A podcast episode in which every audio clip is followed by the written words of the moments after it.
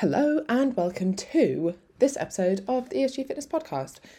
This is primarily a little bit of a pep talk to the new Commit Six group that's starting today, and it's heavily inspired by them because today is the first day of the February intake. We are doing something a little bit different this intake. We are setting range targets and then not weighing, not looking for progress measurements, and instead just focusing on living life, feeling your best, staying within the range targets for a full 30 days. And we're going to be supporting you to do this. And instead of defining a successful week based on what the scales say, the successful week is defined by your actions, not your outcomes, because the actions are what you can actually control. And you will get so much further if you focus on what you can control and not what you can't control. Plus, you'll start beating yourself up about inevitable scale weight fluctuations, which is why so many people give up on their diet. And that in itself is this huge mindset shift for a lot of people. Sadly, most women have a really poor relationship with the scale. And even when they logically and what's the right word? Logically and a word for being smart coming to me, it's not coming. Basically, even when they logically know that that's not fat, those those numbers are going to change anyway, it still trips people up, it still puts people in a bad mood, it still impacts their behaviors going forward.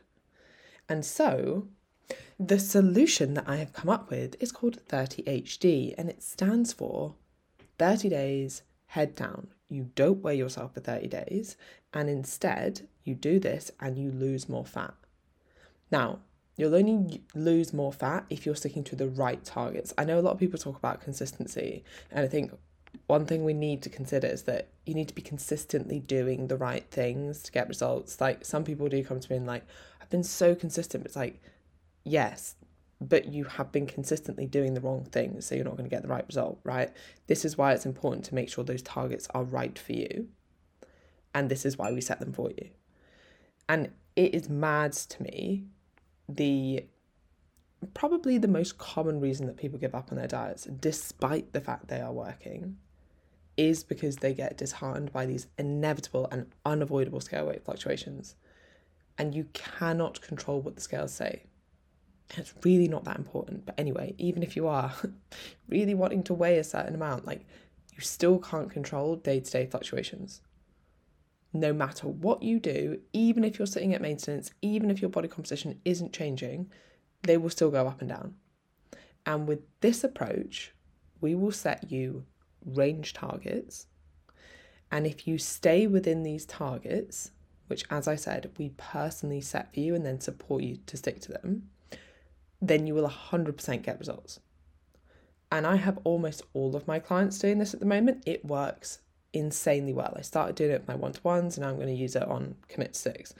It removes distraction, it helps you focus, and it stops you feeling like giving up every other day when inevitably the scales change.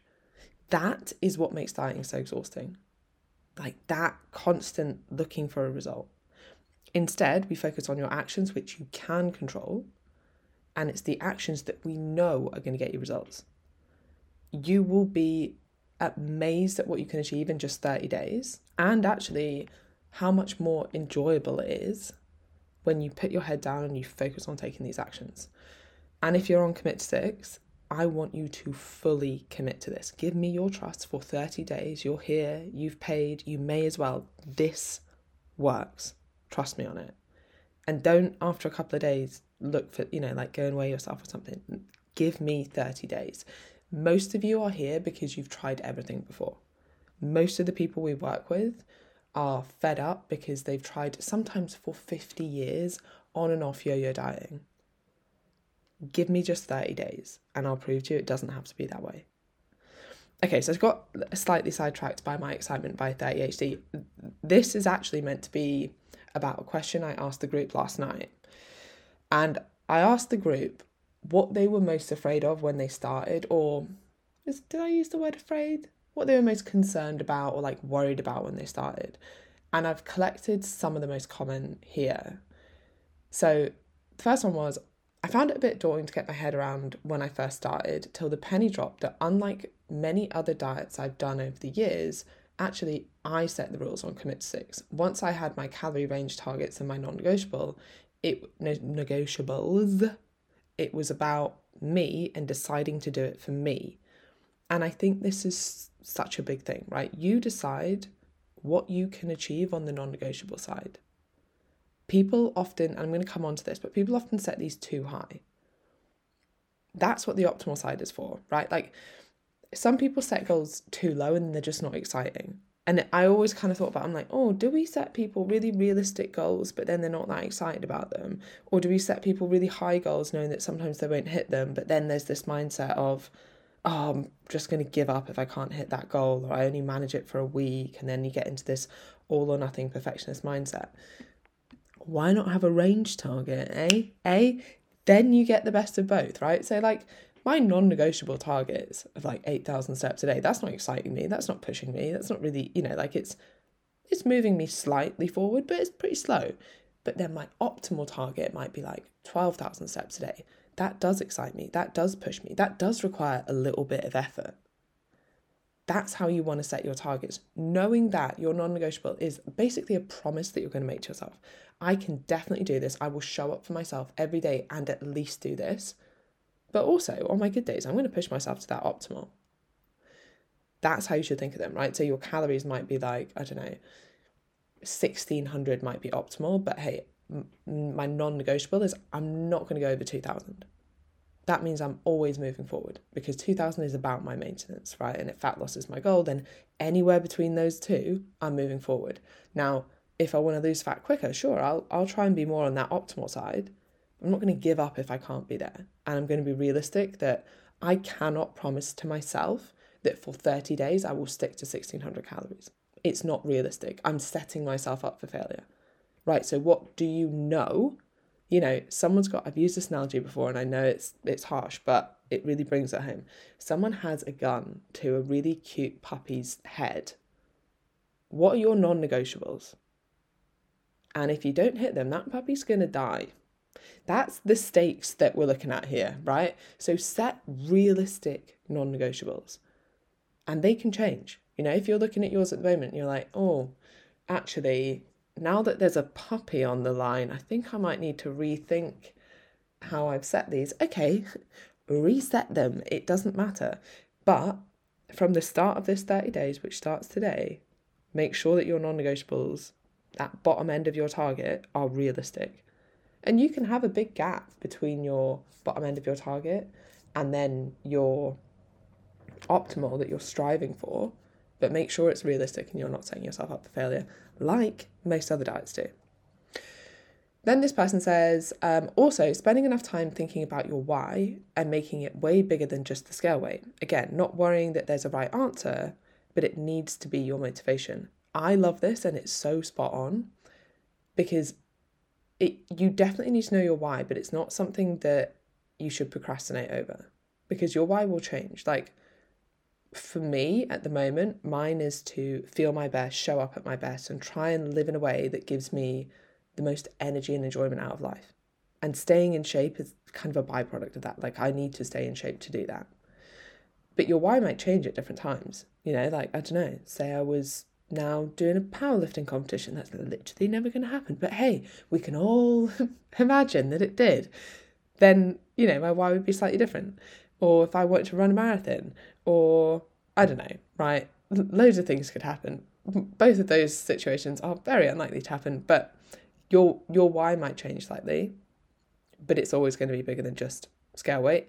And I love that she's put in here not worrying that there's a right answer because some people just are like, oh, do you know what? I'll I'll not make any changes until I just figure out exactly like the meaning of life, and then I'll start. It's like no, you, you kind of have to learn by living. Oh, who's that? Eleanor Roosevelt. Thank you, Eleanor, for the quote.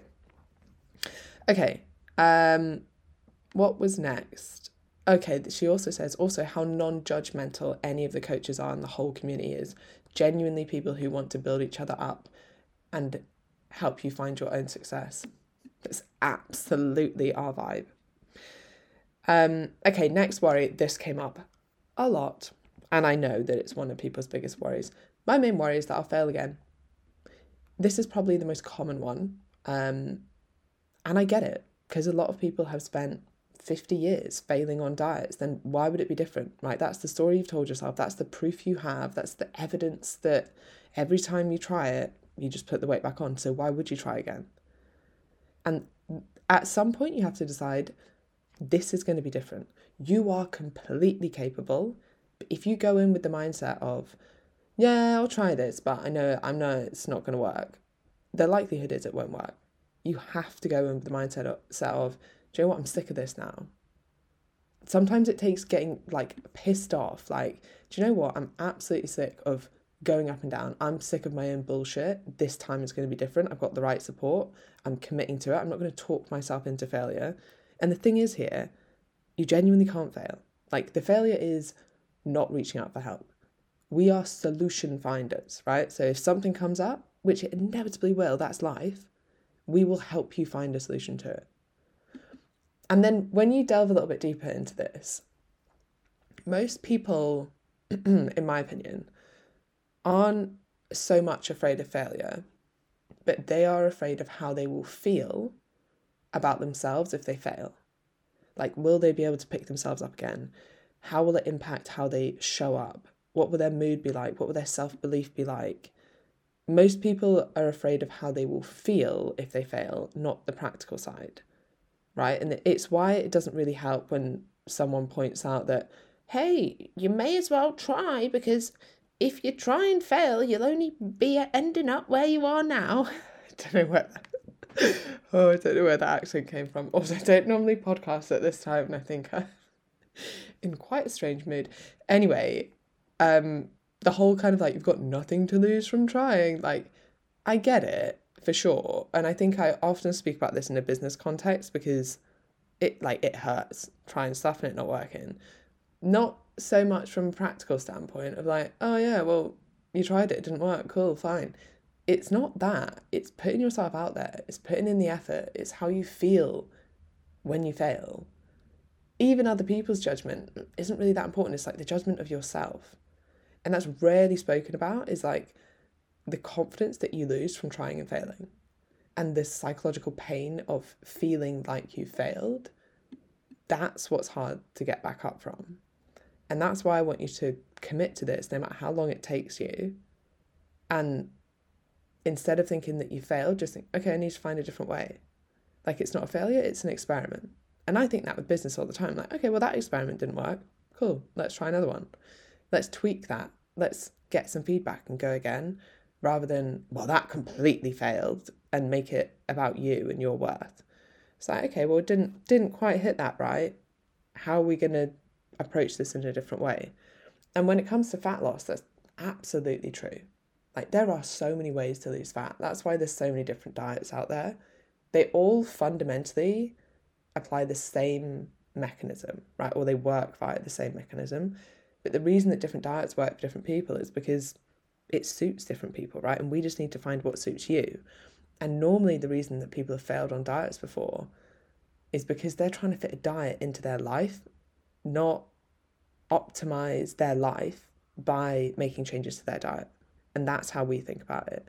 How what's your best life look like and how can we help you live it? And by the way, everyone's best life includes health, fitness, happiness. So you have to do these things, but they'll look slightly different for everyone. Um, the other one that comes up quite a lot will my busy schedule and ups and downs of my mood, especially with being perimenopausal, be something I can overcome and manage um, while making the changes I need to. now, this is undoubtedly harder when you're perimenopausal and your mood fluctuates more. This is why we do two things. One, we focus on mood first because everything is easier to action when you're in a good mood. Secondly, we reframe how you see diet and exercise. So rather than seeing it as something like something else that you need to fit into your busy life. See it as the way in which you manage your busy life. The happier, fittier, fit, fittier, the happier, fittier, healthier you are, the more that you can handle and kind of better show up for your whole life. You don't have to do this, you get to do this. And you'll soon realize that the right approach gives you more energy, not less. And this is especially true during perimenopause. But the approach that works for you now might not be the same as what it was premenopause, and it might not be the same as somebody else. It's figuring out the right dose for you to optimize your energy, not drain your energy. And then this one, I'm just going to read out word for word with probably nothing to add because it's absolute gold from Emily. She says, I think that for me, the most important thing to remember was that it's my journey, not anybody else's. So it only mattered what I can do. If something was written down and I wasn't capable of it, that's okay. We changed it to something that I could manage, and that's totally okay to do that. It's you versus you. I am going to add something because that is such a good point. Like, I don't think people think that saying through enough. Like, it is you versus you. It's you versus the version of you that isn't even trying because sometimes people just compare to others all the time.